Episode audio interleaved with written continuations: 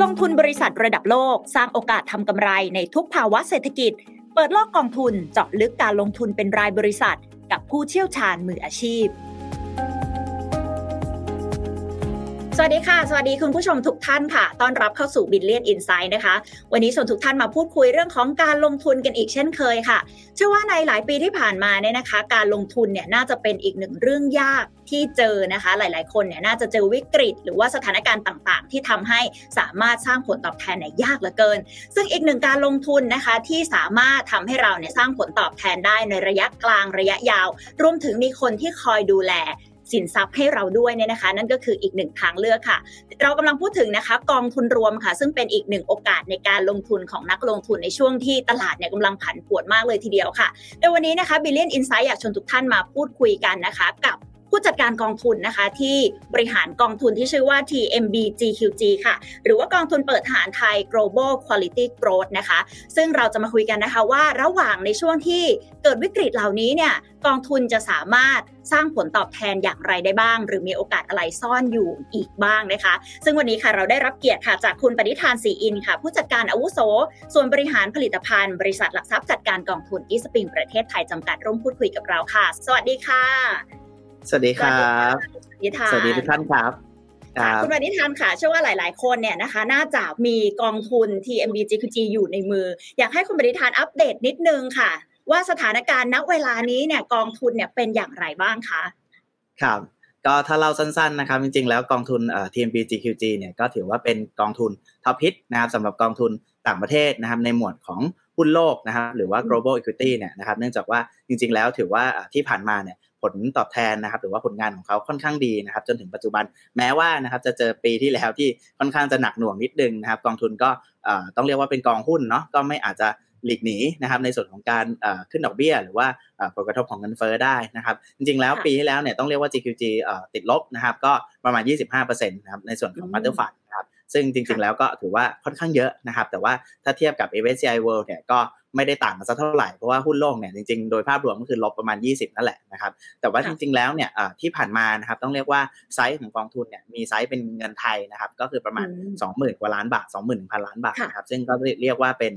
กองทุนหุ้นต่างประเทศเนี่ยที่ยังใหญ่ที่สุดในไทยนะครับ ในขณะที่ master fund ซึ่งบริหารโดยกองทุนเวลลิงตันนะครับ Management เนี่ยนะครับก็ต้องเรียกว่ามีไซส์ประมาณ 6,400 ล้านเหรียญสหรัฐนะครับหรือว่าคิดเป็นเงินไทยประมาณ 2 0 0 0 0 0กว่าล้านบาทนะครับซึ่งตรงนี้เนี่ยต้องเรียกว่าถ้าเราไปดูไส้ในนะครับซึ่งจริงๆ หลายๆท่านอาจจะได้รับฟังจากช่องทางของ e s p r i n g เองบ่อยๆนะครับในช่วงที่ผ่านมาว่า process ของเขาค่อนข้างที่จะเป็นระบบนะครับแล้วก็มีการปรับพอร์ตอยู่ตลอดนะครับซึ่งสิ่งนี้เนี่ยก็จะมีการปรับเรื่องของความเสี่ยงแล้วก็ valuation อยู่ ตลอดเวลานะครับ อันนี้เนี่ยเดี๋ยวเรามาชวนคุณผู้ชมดูในทีละส่วนนะครับ ว่าจริงๆแล้วเนี่ยช่วงที่ผ่านมาเขาปรับอะไรไปบ้างนะครับ แล้วเขาอยู่ในโหมดไหนนะครับ แล้วเขาจะเดินหน้าต่อยังไงนะครับ สั้นๆ ตรงนี้ก่อนครับค่ะโอเคค่ะ อย่างเบื้องต้นเลยเนาะก็เป็นการลงทุนแบบ feeder fund เนาะเป็นการลงทุนในกองทุนใหญ่กองทุนแม่ของเวลลิงตันอยากให้คุณปฏิทันอัปเดตนิดนึงค่ะ ว่าณเวลานี้นะมันมีความน่าสนใจมากน้อยแค่ไหนหรือว่าเรา เวลลิงตันเองเนี่ยมีการลงทุนที่เปลี่ยนแปลงไปกับสภาวะที่เกิดขึ้นวิกฤตต่าง ๆ ของโลกยังไงบ้างคะได้เลยครับงั้นเดี๋ยวเรามาชวนดูอ่าแล้วก็ทบทวนกันสักนิดนะครับว่าโปรเซสของกองทุนเนี่ยหน้าตาประมาณไหนนะครับ แล้วก็ล่าสุดอย่างพวกท็อป 10 สัดส่วนการลงทุนเนี่ยเขาเป็นยังไงบ้างนะครับ เดี๋ยวเรามาชวนดูอ่าในส่วนแรกกันก่อนนะครับ ก็คือจริง ๆแล้วเนี่ยถ้าทบทวนก็คือทุกท่านพอจะรู้กันอยู่แล้วว่ากองทุนนะครับชื่อเต็มๆของ Matter Fund ก็คือ Wellington Global Quality Growth นะครับแล้วก็โดยส่วนของ Morningstar เนี่ยก็จะอยู่ประมาณ4-5 ดาวตลอดเวลานะครับแล้วก็โดยลักษณะการลงทุนนะครับก็คือมีเป้าหมายที่จะเอาชนะดัชนีนะครับซึ่งเป็นหุ้นโลกในระยะยาวนะครับจำนวนหลักทรัพย์ที่เขาลงทุนเนี่ยก็จะกระจายตัวนะครับอยู่ประมาณ 60-90 ตัว แต่โดยส่วนใหญ่จะเป็นประมาณ 70 กว่าตัวนะครับซึ่งล่าสุดก็จะอยู่ประมาณ 77 79 ตัวประมาณนี้นะครับลักษณะจริงๆ แล้วนะครับก็คือจะมีการทั้ง bottom up นะครับแล้วก็มีการ top down ลงมาด้วยนะครับโดยที่ใช้นะครับในแง่ของปัจจัยทางเศรษฐกิจต่างๆนะครับเข้ามาช่วยแล้วก็เขาจะมีการดีไซน์สิ่งหนึ่งที่เรียกว่า global cycle index นะครับเพื่อที่ว่าจะจับสัญญาณนะครับว่าในลักษณะของเฟสเศรษฐกิจเนี่ยตอนนั้นอยู่ในโหมดที่ต้องระมัดระวังมากขึ้นนะครับหรืออยู่ในโหมดที่จะเหยียบคันเร่งได้นะครับซึ่งในภาพของเขาเนี่ยก็ต้องเรียกว่าปีที่ผ่านมาอยู่ในโหมดที่ปรับพอร์ตแบบ defensive ขึ้นเรื่อยๆตลอดเวลานะครับ แต่ว่าสิ่งสิ่งหนึ่งที่ทางเวลลิงตันได้อัปเดตกับเราก็คือประมาณช่วงมีนาเนี่ยเขาเริ่มเห็นสัญญาณที่หลายๆอย่าง price in เข้าไปนะครับ ถึงแม้ว่านะครับเราจะเห็นว่าในช่วงสัปดาห์ที่ผ่านมาเนี่ยจะมีทั้งเรื่องของแบงก์ต่างๆ ใช่ไหมครับที่เข้ามากวนใจนะครับ แล้วก็เรื่องของเงินเฟ้อนะครับ ก็อาจจะมีทิศทางดีขึ้น แต่ก็ยังมีเรื่องของการประกาศนะครับ ทางเศรษฐกิจที่อาจจะกังวลว่าเออจริงๆมันจบหรือยังการขึ้นดอกเบี้ยจบหรือยังนะครับ ซึ่งสิ่งนี้เนี่ย เราก็ต้องติดตามกันต่อ แต่โดยเวลลิงตันเองเขาก็มีการปรับสอดรับตรงนี้นะครับ แต่แง่หนึ่งก็คือจริงๆ แล้วหน้าหุ้นที่ปรับพอร์ตเข้ามาล่าสุดที่เป็นแฟกชิตเดือนกุมภาพันธ์เนี่ยเราจะพอเห็นว่าเออเขาเริ่มมีโหมดที่จะเหมือนกับว่าไม่ค่อยแตะเบรกแล้วนะครับ มีสลับนะครับหาในมุมที่เป็นโกรดมากขึ้นนะครับผมแล้วก็ภาพรวมนะครับก็ยังบริหารงานโดยคุณโจนโบเซลี่นะครับซึ่งเป็นผู้จัดการกองทุนอย่างยาวนานประสบการณ์ประมาณ 37 ปีนะครับแล้วก็อีกส่วนหนึ่งที่จะทบทวนก็คือว่าจริงๆ แล้วโหมดของ การเลือกหุ้นของเขาเนี่ยก็คือจะมีอยู่ 4 ส่วนใช่ไหมครับก็คือ growth valuation นะครับ quality แล้วก็ capital return 2 ตัวบนเนี่ยจะเป็นโหมดของการที่จะเลือกหุ้นที่จะเติบโตนะครับ ซึ่งจริงๆ ในช่วงที่ผ่านมาก่อนที่จะเข้าสู่ช่วงสงครามเอ่ยเงินเฟ้อเอ่ยนะครับแล้วก็ความตึงเครียดต่างๆ ในช่วงประมาณปีครึ่งเนี่ยนะครับโหมดของเขาก็จะโฟกัสอยู่ใน growth แล้วก็ valuation นะครับซึ่ง เขาเรียกอะไร equity style box นะครับตาม Morningstar เนี่ยจะเป็นลักษณะ large growth นะครับก็คือเป็นหุ้นใหญ่ แต่ว่าจะเป็นหุ้นเทคค่อนข้างเยอะหน่อย สัดส่วนของ tech ก็อาจจะประมาณอ่าเป็นอ่า IT sector นะครับประมาณเกือบเกือบสามสิบเปอร์เซ็นต์นะครับแต่ว่าแน่นอนพอเจอภาวะนั้นแล้วถ้ายังคล้ายๆดื้อดึงนะครับที่จะถือหุ้นกลุ่มเหล่านั้นต่อไปเนี่ยก็อาจจะทำให้ drawdown นะครับหรือว่าผลตอบแทนที่ติดลบเนี่ยของพอร์ตรุนแรงกว่านี้นะครับซึ่งสิ่งนี้เนี่ยเขาก็พยายามที่จะค้ำประคองนะครับแล้วก็ใช้ส่วนของ 2 ตัวล่างก็คือ quality แล้วก็ capital return ซึ่งมีโหมดของความ defensive มากขึ้นเนี่ยนะครับช่วยค้ำประคองพอร์ตนะครับถ้าผมแตะเพิ่มเติมนะครับก็คือเมื่อสักครู่ที่พูดถึง global cycle index นะครับก็คือส่วนนี้เนี่ยก็คือจะมีโหมดนะครับของการที่จะมีปัจจัยที่เป็นด้านที่จะเป็น positive trend แล้วก็ negative trend นะครับเพราะฉะนั้นในจังหวะที่จะเป็น จุดที่ต้องระมัดระวังก็คือจะใช้ในส่วนของเรื่องของ quality แล้วก็ capital return อย่างที่แตะไป เขาก็จะมีการประเมินในแง่ต่างๆนะครับแต่ชนิดความเชื่อมั่นต่างๆนะครับ เรื่องของ utilization rate ความกังวลต่างๆเนี่ยเข้ามาผสมแล้วก็ ตีออกมาเป็นเส้นสีน้ำเงินนี้นะครับแล้วก็เขาก็จะ action นะครับตามเส้นสีน้ำเงินนะครับอย่างเป็นระบบนะครับซึ่งอันนี้เนี่ยก็ถือว่าไม่ได้ขึ้นกับ judgment ของทีมผู้จัดการกองทุน แล้วก็ subjective ขึ้นกับเรื่องของอีเวนต์ต่างๆนะครับแต่ว่าไอ้ระบบตัวเนี้ยต้องเรียกว่าเขามีวินัยที่จะเกาะนะครับแล้วก็ประคองผลตอบแทนต่อไปเรื่อยๆนะครับแล้วก็อีกส่วนหนึ่งที่จะให้ดูก็คือว่าจริงๆแล้วจะมีสิ่งที่เรียกว่า historical thematic weight ก็คือไอ้สี่ตัวที่ว่าอย่างเมื่อกี้นะครับ เพราะว่าถ้าอยู่ในโหมดที่เหมือนกับว่า เหยียบคันเร่งได้นะครับเขาก็จะเพิ่มไอ้สองตัวที่เป็นด้าน growth เนี่ยเยอะหน่อยนะครับแต่ว่าถ้าเป็นด้านแตะเบรกก็จะ 2 ตัวที่เป็นด้านด้าน defensive เนี่ยเยอะหน่อยนะครับอาจจะ weight เปลี่ยนเป็นสามสิบสามสิบยี่สิบยี่สิบเปลี่ยนแปลงกันไปแต่ว่ายังเน้น balance นะครับแล้วก็มีความต้องเรียกว่าเป็น global equity ที่ทำงานอย่างค่อนข้างเป็นระบบ แต่ณปัจจุบันนะครับจนถึงสิ้นปี ซึ่งตัวเลขสัดส่วนตรงนี้เขาจะอัปเดตเป็นรายไตรมาสเราจะรู้อีกทีก็คือสิ้นเดือนมีนานี้นะครับณปัจจุบันเอาแค่ถึงสิ้นปี 2022 ก็คือจะแบ่งเท่า ๆกันอย่างยี่สิบครับผมค่ะโอเคค่ะและณตอนณเวลานี้นะคะ นอกเหนือจาก ตัวเวลลิงตันเองเนาะยังมีกองไม่ถึงสัดส่วนอื่นๆทรัพย์สินอื่นๆที่กองทุนเราเข้าไปถือด้วยอันนี้ช่วยแชร์หน่อยได้ไหมคะว่าณเวลานี้มีการปรับเปลี่ยนมากน้อยแค่ไหนคะ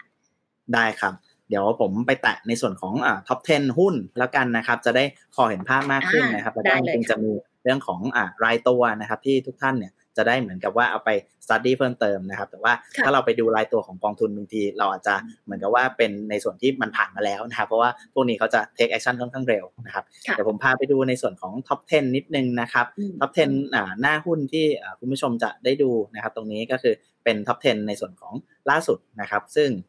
จะอัปเดตจนถึงสิ้นเดือนกุมภาพันธ์นะครับ หน้าหุ้นเนี่ยนะครับผมไล่ดูสักนิดหนึ่งใครที่เป็น FC นะครับของตัว TMB GQG จะพอทราบว่าในช่วงที่ผ่านมาปี 2 ปีเนี่ยนะครับเอาในส่วนของ 4 ตัวแรกนะครับมักจะเป็นนะครับกลุ่มของแฟนก็คือ Microsoft นะครับ Alphabet นะครับ Amazon นะครับ Apple หรือ Facebook สลับกันขึ้นมาตลอด แต่เขาจะเอาประมาณ 4 ใน 5 ตัว ก็คือบางช่วงจะไม่มี Amazon เพราะว่าเขาอาจจะกังวลในแง่ของเรื่องอปัจจัยค้าปลีกต่างๆนะครับหรือว่า global recession ต่างๆบางช่วงเวลาที่ในแง่ของ Meta Platform หรือว่า Facebook เนี่ยมีความกังวลหรือว่ามีเรื่องของปัจจัยเฉพาะตัวค่อนข้างเยอะเขาก็จะลดสัดส่วนตรงนั้นลงไป แต่คุณผู้ชมอาจจะพอเห็นว่าณล่าสุดตรงนี้นะครับจะเห็นว่าสัดส่วนที่ยังเยอะที่สุดนะครับ ซึ่งแน่นอนว่าในแง่ของ Microsoft หรือกระทั่ง Apple เองเนี่ยนะครับก็ยังเป็นตัวที่มีผลประกอบการที่ค้ำนะครับแล้วก็มีเรื่องของ drawdown ในตัวหุ้นเนี่ยไม่ได้เยอะมาก ยังเป็นส่วนที่มีรายได้สม่ำเสมอกระแสเงินสดสม่ำเสมอ เพราะฉะนั้นตัวที่ถือ top ๆจะเป็น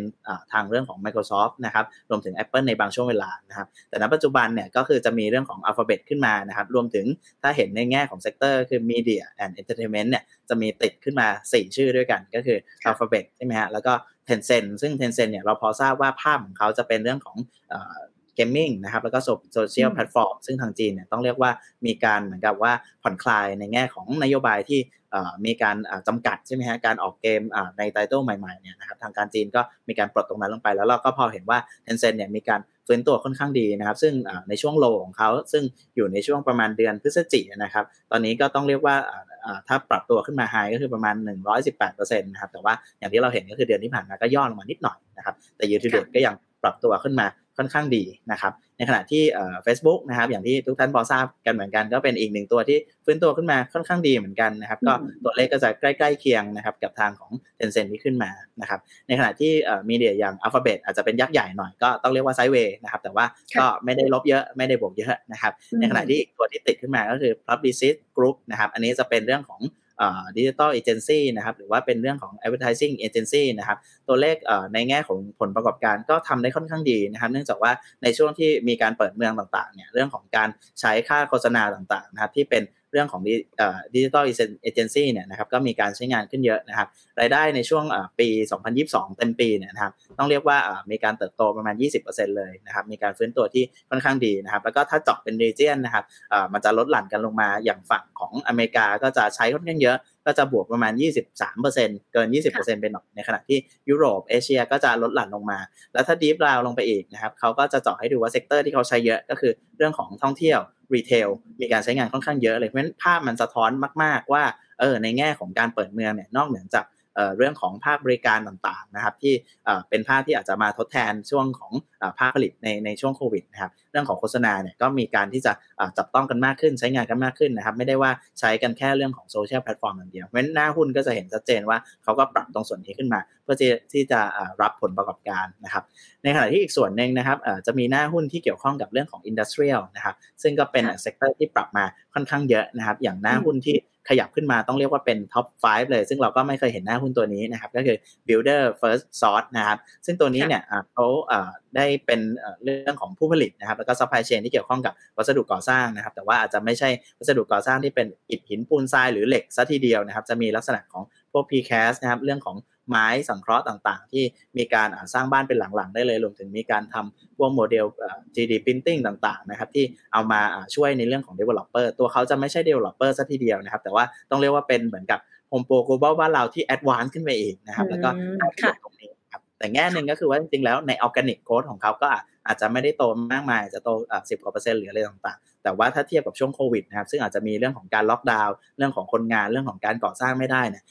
รายได้นะครับ ถ้าเทียบกับปี 2020 เลยช่วงที่ปิดเต็มๆเนี่ยต้องเรียกว่ากลับมาประมาณ 3 เท่านะครับแล้วก็ออร์แกนิกถ้าเทียบกับปี 2019 ก่อนที่จะมีปัญหา ก็โตประมาณ 10กว่าเปอร์เซ็นต์นะครับหลายๆคนอาจจะมองว่าเอ้ยในแง่ของบ้านราคาบ้านราคาค่าเช่าต่างๆเนี่ยก็ปรับตัวขึ้นมาโดยเฉพาะในอเมริกาใช่ไหมครับอาจจะมีเรื่องของผลกระทบต่างๆหรือเปล่า แต่ว่าถ้าไป deep ในส่วน ผลประกอบการของเขาใน single family นะครับหรือว่า single house ต่างๆ กระทบจริง มีการหดตัวจริง ๆ แต่สิ่งที่เติบโตขึ้นมาทดแทนก็คือเรื่องของ multi family หรือการอยู่อาศัยที่ร่วมกัน student housing apartment ต่างๆ ไอ้สิ่งนั้นเกิดเพิ่มขึ้นนะครับ ก็เป็นลักษณะของคล้ายๆ sharing economy ใช่ไหมครับคุณเมย์ที่เหมือนกับว่าทุกคนแทนที่จะอยู่เดียวๆจ่าย cost เดียวก็ไม่ถูกช่วยกันจ่ายดีกว่านะครับซึ่งสิ่งนี้เป็นสิ่งที่ค่อนข้างจะชัดว่าอ่าโอเค ก็มีหน้าหุ้นที่ขึ้นมาสนับสนุนนะครับ นอกจากนี้ก็จะเป็น banking แล้วก็ healthcare ซึ่งเป็น United Health ที่ติดพอร์ตอยู่ตลอดนะครับ ซึ่งตรงนี้เนี่ยต้องเรียกว่าในปีที่ผ่านมา เขาใช้ healthcare แล้วก็ finance นะครับในการที่จะค้ำประคองพอร์ตเพราะว่าเป็นส่วนที่ valuation ค่อนข้างโอเค แล้วก็ต้องเรียกว่า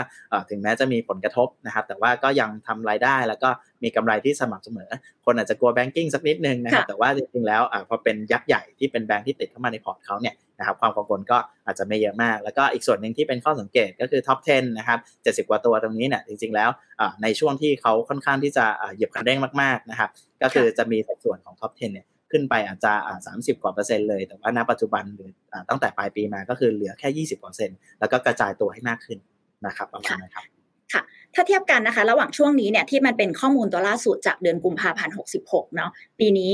2566 กับถ้าเทียบไปกับปีที่แล้วเนี่ยตัวหน้าหุ้น 10 ตัวนี้เนี่ยมีการเปลี่ยนแปลงมากน้อยแค่ไหนคะหมายถึงว่าอย่างอะเมื่อสักครู่นี้ก็เป็นอะตัวไอทีเนาะที่ยังยังคงอยู่เป็นส่วนหลัก แล้วก็มีโผล่มาเป็นตัวหนึ่งเป็น capital good ที่เพิ่งเหมือนเพิ่งมามีมาในปีนี้อย่างเงี้ยค่ะ แล้วมันมีการเปลี่ยนแปลงมากน้อยแค่ไหน ถ้าเทียบกันระหว่างปีที่แล้วกับปีนี้ค่ะ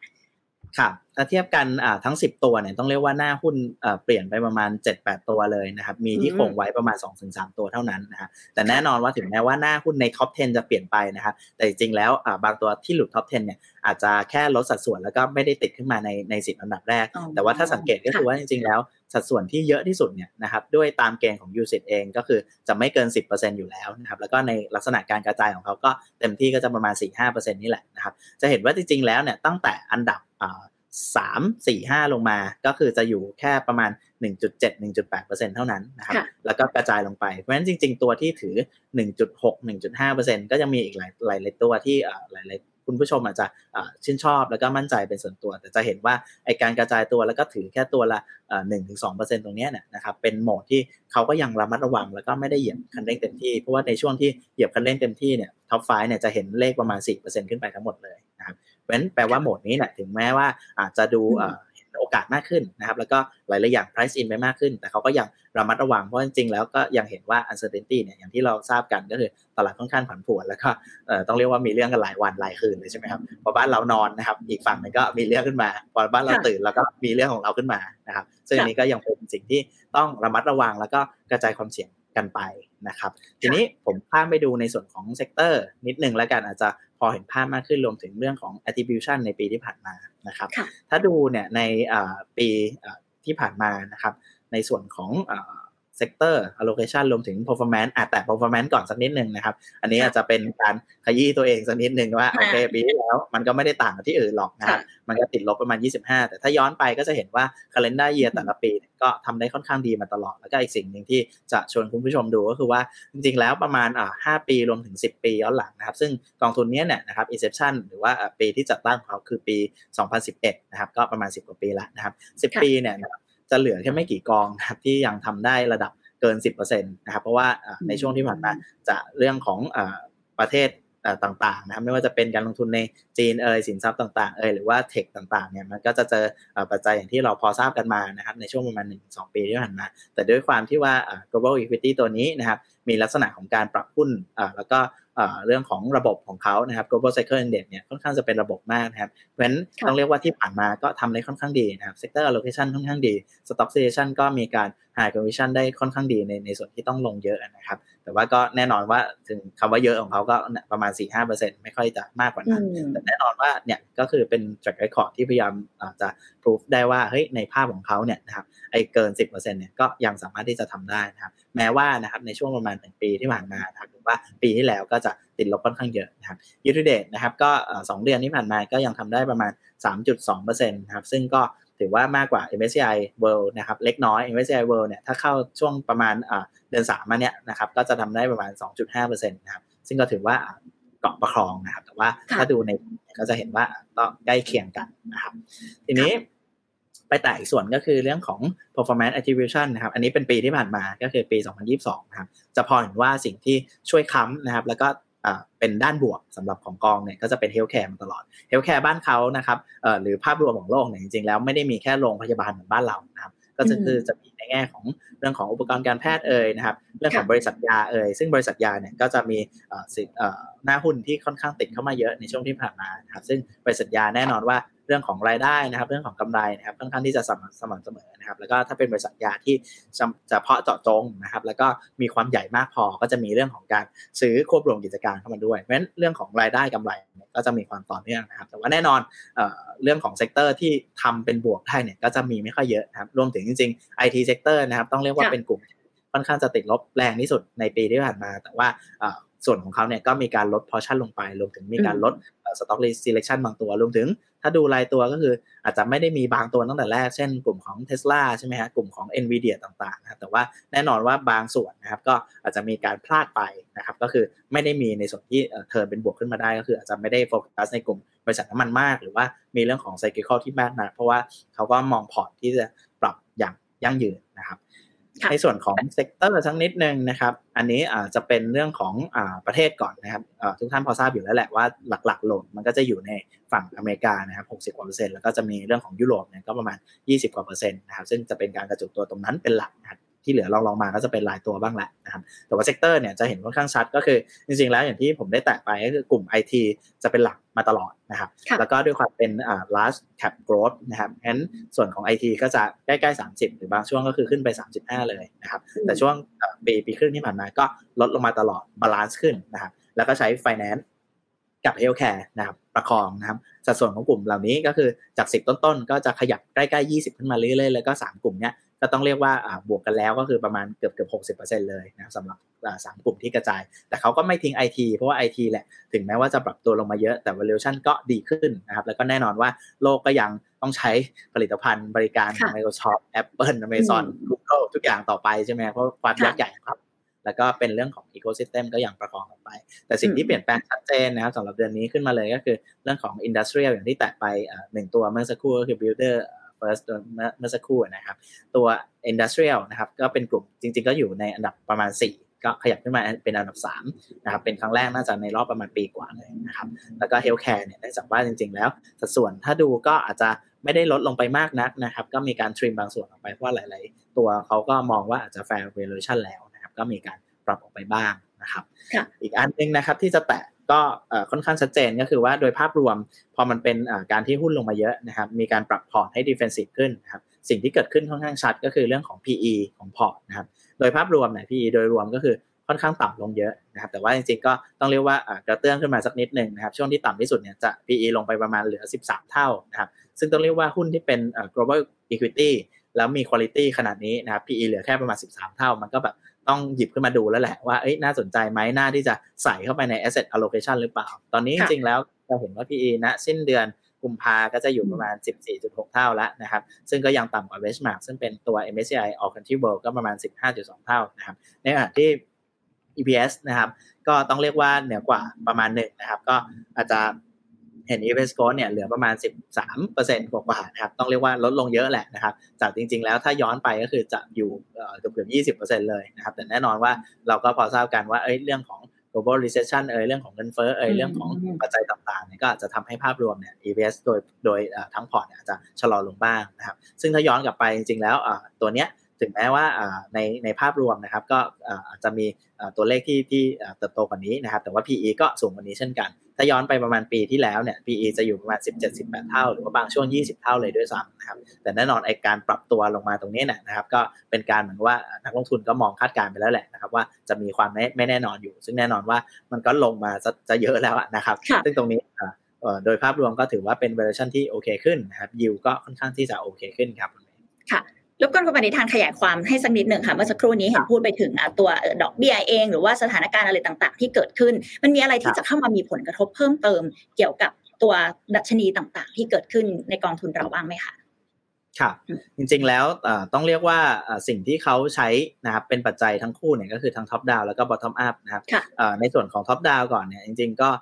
เลี่ยงไม่ได้ว่าเงินเฟ้อเนี่ยถึงแม้ว่ามันจะอยู่กับเรามาพักใหญ่ละการขึ้นดอกเบี้ยของเฟดเอยอะไรเอยก็ขึ้นกับเรามา พักใหญ่แล้วแต่ผู้คนก็เริ่มที่จะ price in นะครับแล้วก็เริ่มที่จะปรับตัว แต่แน่นอนว่าสิ่งเหล่านี้เนี่ยนะครับก็ยังไม่ได้กลับไปที่ target เงินเฟ้อก็คือประมาณ2%ใช่ไหมฮะแน่นอนว่าในช่วงที่ผ่านมาเนี่ยก็จะมี study ต่างๆนะครับไม่ว่าจะเป็นของเฟดซานฟรานนะครับซานฟรานซิสโกก็คือจะมีการบอกว่าจริงๆแล้วเบสของ inflation เนี่ยจะอยู่แค่ประมาณ 2%แต่ว่าจริงๆ บางช่วงเวลานะครับที่เราเห็นก็คือขึ้นมา 6 7-8%ใช่ไหมฮะสิ่งที่เพิ่มขึ้นมาเนี่ยก็เป็น additional ที่เกิดจากทั้ง cost push แล้วก็ demand pull นะครับเทียบง่ายว่าอ่าถ้าเรามี base 2%นะครับแล้วมีผลจาก demand เนี่ยอาจจะสัก 2 หรือ 2.5 แล้วก็เป็น supply อีก 2 หรือ 2.5 มันก็ขึ้นไปที่อ่า6หรือ 7%ใช่ไหมฮะแต่สิ่งที่เรากำลังทำอยู่ณตอนนี้หรือว่าปีปีปีครึ่งที่ผ่านมาเนี่ยก็คือการพยายาม action ด้านดอกเบี้ยใช่ไหมฮะการ lay off การ action ด้าน demand เพ ราะฉะนั้นแปลว่า2ถึง2.5%ของฝั่ง demand เนี่ยมันก็อาจจะลดลงอาจจะไม่เป็นศูนย์แต่ก็อาจจะลดลงเพราะจะมีเรื่องของการเปิดเมืองการท่องเที่ยวเสริมเข้ามาด้วยใช่ไหมแล้วก็บาง region ก็ยังมีการต้องเรียกว่า revenge ใช่ไหมฮะก็คือทางท่องเที่ยวช้อปปิ้งต่างๆนะครับเพราะฉะนั้นสิ่งนั้นเนี่ยเงินเฟ้อที่มาจากฝั่ง demand ก็ไม่เป็นศูนย์หรอกแต่ว่าบรรยากาศมันก็โดนกดลงมากขึ้นนะครับเพราะในส่วนตรงนั้นเนี่ยก็ต้องเรียกว่าหายไปบางส่วน แต่เรื่องของ supply จริงๆแล้ว ต้องเรียกว่าหลาย ๆ คน หรือหรือหลาย ๆ country อาจจะยังแก้เรื่องนี้ไม่ได้ด้วยซ้ำเพราะว่าผลก็อาจจะมาจากทางเรื่องของยูเครนรัสเซียเอยหรือว่าภายในประเทศเราเอยใช่ไหมอย่างอ่าบางคนเนี่ยนะครับอย่างกินใช้อยู่ของบางชิ้นเราจะเคยจ่าย 50 บาทนะครับบางคนเจอไป 70 แล้วนะครับหรือว่าเรื่องของวัตถุดิบต่างๆครับถ้าอ่านในเพจต่างๆเนี่ยก็จะเห็นว่าราคาเรื่องของนมผงเอยขนมปังเอยอะไรต่างๆ ที่เอามาทำพวกอาหารเช้าหรืออะไรต่างๆ ก็มีการปรับตัว เพิ่มขึ้นมานะครับแล้วก็ index ที่เกี่ยวข้องกับ commodity จริงๆ แล้วต้องเรียกว่าปรับตัวลงมาบ้างแล้วแหละนะครับรวมถึงราคาน้ำมัน แต่ก็ยังไม่ใช่ระดับที่เป็นช่วงที่ก่อนก่อนโควิดหรืออะไรต่างๆนะครับหลายๆตัวก็ยังเป็นราคาที่ปรับตัวสูงขึ้นนะครับอย่างส่วนตัวผมชอบกินแซนด์วิชเจ้าหนึ่งนะครับมี 2 ชิ้นนะราคาประมาณ 75 บาทตอนนี้ล่าสุดก็กลายเป็น 90 บาทเราโอนวอลเล็ตใช่ไหมบางทีเราก็จะไม่ได้เงินทอนเราก็จะเอ๊ะมันไม่ใช่นี่หว่าแต่ถ้าเราเผลอควักเงินสดใช่ไหมหนึ่งร้อยบาทเนี่ยเงินทอนก็จะน้อยลงแล้ว นะครับ แล้วก็แน่นอนว่าบางบางเรื่องเนี่ยนะครับพอขึ้นไปแล้วเขาก็ไม่ลงแล้วใช่ไหมซึ่งสิ่งนี้ก็สะท้อนค่อนข้างชัดในส่วนของเงินเฟ้อและแน่นอนภาพแบบนี้ก็เกิดขึ้นในหลายส่วน แน่นอนว่าสิ่งเหล่านี้อาจจะยังอยู่กับเราไป หรือว่าเงินเฟ้อเนี่ยหลายๆคนก็พยายามบอกว่าอาจจะต้องอยู่กับตัวเลขประมาณ 4%ไปใช่ไหมซึ่งมันก็คือ base ที่ 2 นี่แหละ แล้วก็บวกกับเรื่องของ supply จะเป็นหลัก นะครับซึ่งอันนี้เนี่ยแน่นอนว่าก็ทำให้มันกวนใจนะครับ แล้วก็มีแง่ของการกระทบของผลประกอบการอยู่แล้วนะครับเนื่องจากว่ามันเป็นคล้ายๆ taxation ที่ทุกคนจะต้อง taxation ด้วยทีครับที่ทุกคนจะต้องเจอนะครับ แล้วก็แน่นอนว่าบริษัทใหญ่ๆนะครับ ก็อาจจะมีเรื่องของผลกระทบของการ lay off นะครับส่วนหนึ่งหลายๆคนอาจจะมองว่าในฝั่งไทยเนี่ยจะยังไม่มีเรื่องนั้นหรอกเพราะว่าเราจะมีท่องเที่ยวมีภาพที่เพิ่งฟื้นใช่ไหม แล้วก็อีกส่วนหนึ่งก็คือจริงภาพการเลิกออฟอาจจะเห็นในบริษัทตะวันตกซะมากกว่านะครับแต่ว่าจริงๆแล้วเมื่อสัปดาห์ที่แล้วผมเพิ่งไปสิงคโปร์มา แล้วก็ได้พูดคุยกับเพื่อนๆนะครับที่อยู่บริษัทเทคนะครับที่มีเบสอยู่ที่สิงคโปร์แล้วกัน เป็นครั้งแรกในรอบ 10 ปีเลยแล้วกันที่เขากังวลนะครับในแง่ของการเลิกออฟเนื่องจากว่ากลุ่มเหล่านี้จริงๆแล้วต้องเรียกว่ารายได้เขาค่อนข้างสูงมาก แล้วก็สูงกว่าเบสที่ไทยเยอะนะครับ แต่ว่าค่าใช้จ่ายของเขาแล้วก็การที่จะใช้ชีวิตของเขาเนี่ยก็ต้องเรียกว่าสูงขึ้นตามเหมือนกันนะครับแล้วก็แน่นอนว่าเรื่องของ ค่าบ้านเนี่ยมันก็ไม่ได้ขึ้นแค่ในอเมริกาใช่ไหมฮะในสิงคโปร์เองถ้าตามจากหลายๆแหล่งข่าวก็จะพอทราบว่าเรื่องของค่าที่อยู่นะครับค่าเช่าต่างๆ ในสิงคโปร์ก็ขึ้นค่อนข้างสูงบางคนนะครับในปีนี้ก็ทำสัญญาใหม่ไปแล้ว ค่าเช่าบ้านค่าที่อยู่ต่างๆ ก็ขึ้นมาประมาณ 60%ด้วยซ้ำนะครับในขณะที่เรื่องของอต้องเรียกว่า expat นะครับหรือว่าคนที่ทำงานอยู่ที่ เทศเนี่ยไม่ว่าจะเป็นชาติใดๆรวมถึงไทยจากฝั่งฮ่องกงก็ย้ายเข้ามาที่สิงคโปร์มากขึ้นนะครับซึ่งสิ่งเหล่านี้นะครับต้องเรียกว่ามันก็กระจายแล้วก็ส่งต่อกันนะครับแน่นอนว่าบริษัทยักษ์ใหญ่เนี่ยก็อาจจะมี action ที่ค่อนข้างจะได้รับผลกระทบค่อนข้างเยอะเพราะว่า lay offทีหนึ่งของเขาอาจจะห้าหกเปอร์เซ็นเอง แต่ว่าคนก็โดนออกเป็นหมื่นคนใช่ไหมฮะหมื่นสองพันหมื่นห้าพันคนนะครับซึ่งสิ่งเหล่านี้เนี่ยก็จะกระทบเป็นลูกโซ่ป่านะครับแต่แน่นอนว่าเราอยู่กับสิ่งนี้เนี่ยต้องเรียกว่าครึ่งโดยเฉพาะครึ่งปีหลังเนี่ย เราได้ยินคำนี้แทบจะทุกวันเลย มีสัมภาษณ์ทุกวันเลยนะครับแล้วก็เราก็ปรับตัวกันไปนะครับ แล้วก็แน่นอนเอ่อ valuation ของหุ้นมันก็โดนปรับตัวเหมือนกันนะครับแน่นอนว่าบางส่วนต้องเรียกว่าถูกลงค่อนข้างมาก แต่จะไม่ใช่ถูกที่สุดใช่ไหมแต่ในแง่ของอบริษัทที่เกี่ยวข้องกับ commodity หรืออะไรต่างๆเนี่ยมันก็เข้าสู่ normal มากขึ้นใช่ไหมฮะแล้วก็ในแง่ของอเรื่องของภาคการผลิตก็ shift มาเป็นภาคบริการมากขึ้น แน่นอนว่าการ reshuffle ตรงเนี้ย ก็ยังไม่จบหรอกแล้วก็อยู่อย่างต่อเนื่องไปนะครับรวมถึงล่าสุดก็คืออย่างเรื่องของการกระทบเข้ามาที่ banking ใช่ไหมความเชื่อมั่นความสั่นคลอนต่างๆนะครับแน่นอนว่าบริษัทที่เกี่ยวข้องกับกลุ่มธนาคารก็มีการปรับตัวลดลงเหมือนกัน แต่แน่นอนว่าใน fundamental ต่างๆนะครับอ่า risk reward ก็มีการที่จะปรับดีขึ้นปรับอยู่ตลอด แล้วก็แน่นอนผู้จัดการกองทุนนะครับเขาก็พยายามที่จะคัดสรรนะครับตัวที่มี valuation ค่อนข้างดีขึ้น ความเสี่ยงน้อยลงนะครับแล้วก็ถือให้มันพ้นสภาวะที่ uncertainty ตรงนี้ไปอะแล้วพอทุกอย่าง จบทุกอย่างฟื้นนะครับเรามีของที่มีคุณภาพแล้วทุกอย่างฟื้นหุ้นที่ต้องเรียกว่าเป็นเกรด A เกรด B เนี่ยมันก็จะฟื้นก่อนชาวบ้านนะครับค่ะ อย่างที่คุณปณิธันบอกไปค่ะว่าอะยังมีความเชื่อมั่นอยู่เนื่องจากว่าหุ้นที่เราเลือกเนี่ยแน่นอนว่าเป็นหุ้นที่มีพื้นฐานที่ค่อนข้างดีอยู่แล้วเนาะแล้วก็เป็นการลงทุนแบบ feeder fund ด้วยนะคะ ก็บริหารสอดคล้องไปกับกองทุนหลักเนาะทีนี้อย่างวิกฤตต่างๆค่ะมันจะกระทบหลังจากนี้กระทบ TMB GQG อย่างไรบ้างคะไม่ว่าจะเป็นเรื่องของปัจจัยต่างๆ ที่อย่างที่พูดไปเมื่อสักครู่ ว่าเป็นทั้งเศรษฐกิจเอ่ยดอกเบี้ยเอ่ยเงินเฟ้อเอ่ยนะคะรวมถึงในตัวของ TMB GQG เองเราจะปรับตัวยังไงในการที่จะ ปรับให้จากลบ 25%ตอนนี้เราจะมีโอกาสได้เห็นตัวเลขสีเขียวๆกันบ้างไหม หรือว่ามันจะเห็นภาพที่สวยงามขึ้นกว่านี้นะคะ ยังไงบ้างในในเวลาถัดไปเงี้ยค่ะครับก็อย่างที่ได้เห็นหน้าหุ้นไปนะครับ แล้วก็จริงๆ year to date ก็ต้องเรียกว่าเป็นบวกมาแล้วนะครับ ก็จะเห็นว่าหน้าหุ้นที่เกี่ยวข้องกับมีเดียต่างๆเนี่ยก็มีการฟื้นตัวขึ้นมาค่อนข้างดีนะครับ หรือว่าตัวที่ได้ประโยชน์นะครับ ถ้าเทียบกับช่วงโควิดเนี่ยแล้วก็มีการเติบโตต่อเนี่ยนะครับอันนี้ก็จะได้ประโยชน์ค่อนข้างอพอสมควรเลยนะครับซึ่งสิ่งนี้ถ้าย้อนไปก็คือว่าในการที่หุ้นมันจะลบ 25%เนี่ยต้องเรียกว่ามันไม่ใช่ภาวะปกติรวมถึงจริงๆ MSCI World ลบ 20%นะครับก็ไม่ใช่ภาวะปกติเช่นกัน แล้วซ้อนไปกว่านั้นนะครับหุ้นลบนะครับฝั่งตลาดบอลก็ลบอีกประมาณ 10กว่าเปอร์เซ็นต์ทุกอย่างมันติดลบไปหมดเลย อันนี้มันไม่ใช่ภาวะที่เกิดขึ้นในปีปกตินะครับแล้วก็ถ้าเราดูแลนกิ้งของสินทรัพย์นะครับ ปีใดก็ตามที่ต้องเรียกว่าทุกท่านพอจะนึกออกแหละอะไรที่มันอยู่แรงหนึ่งนะครับแรงหนึ่งที่ผ่านมาก็คือเรื่องของการถือ cash ใช่ไหมถ้าระบุเอกก็คือการถือ cash ในสกุลดอลลาร์ใช่ไหมก็คือจะชนะทุกอย่างนะครับ ปีไหนก็ตามที่ cash ขึ้นมาอยู่หัวตารางนะครับ แล้วทุกอย่างสินทรัพย์เนี่ยติดลบทั้งหมดเลย ปีถัดมาเนี่ย cash มักจะไม่อยู่ในหัวตารางแล้ว แต่เราก็ไม่ได้บอกว่าเฮ้ยไอ้ที่อยู่ท้ายตารางจะขึ้นมาที่ 1 เลยนะ หรือว่าอะไรที่ติดลบมากๆจะเด้งกลับมา เพราะว่าบางอย่าง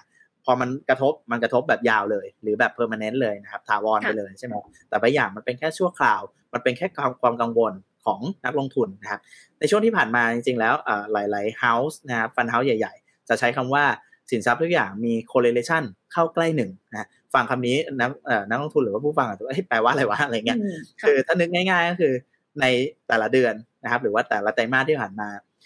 เรื่องของผลประกอบการ fundamental ต่าง ๆ ในรายตัว คนอาจจะไม่ได้สนใจเท่าว่าเฟดจะขึ้นดอกเบี้ยเท่าไหร่ใช่ไหม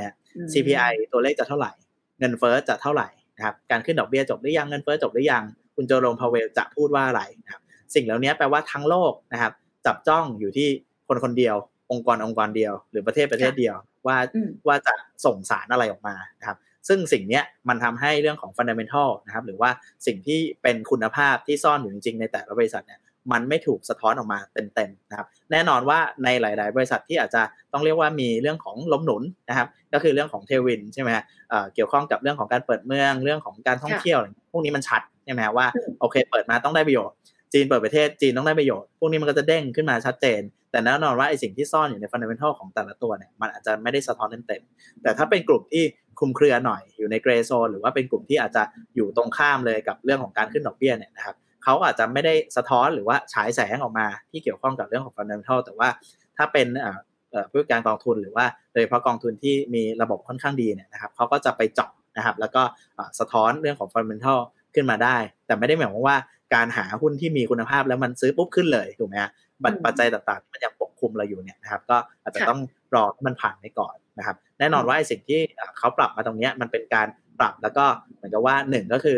ทนเรื่องของการที่จะติดลบลงไปมากๆเนี่ยให้มันค่อนข้างที่จะ stable ขึ้นแล้วนะครับ เราจะเห็นว่าหน้าหุ้นในที่ผ่านมาเนี่ย play defensive ขึ้นนะครับ แล้วก็เป็นการต้องเรียกว่าชะลอการลงเนี่ยนะครับค่อนค่อนข้างแรงเนี่ยนะครับให้มันช้าลงช้าลง เพราะถ้าเทียบกับเรื่องของ tech เต็มๆนะครับก็อาจจะมีการติดลบที่มากกว่านี้ หรือเอาง่ายๆแค่เทียบ NASDAQ NASDAQ อาจจะปีที่แล้วติดลบประมาณ 30กว่าเปอร์เซ็นต์ใช่ไหมครับหรือว่าถ้าเป็นแบบ tech จ๋าเลยก็จะติดลบมากกว่านั้นนะครับ แต่ว่าแน่นอนว่าไอการที่จะปรับตรงนี้แล้วก็เตรียมรับกับขาขึ้นรอบใหม่เนี่ยมันก็จะไม่ได้ V shape เหมือนกับที่เราหาหรือว่าลุ้นกันอยู่นะครับหรือว่าจะเป็นช่วงโควิดที่เราบอกว่าโอเค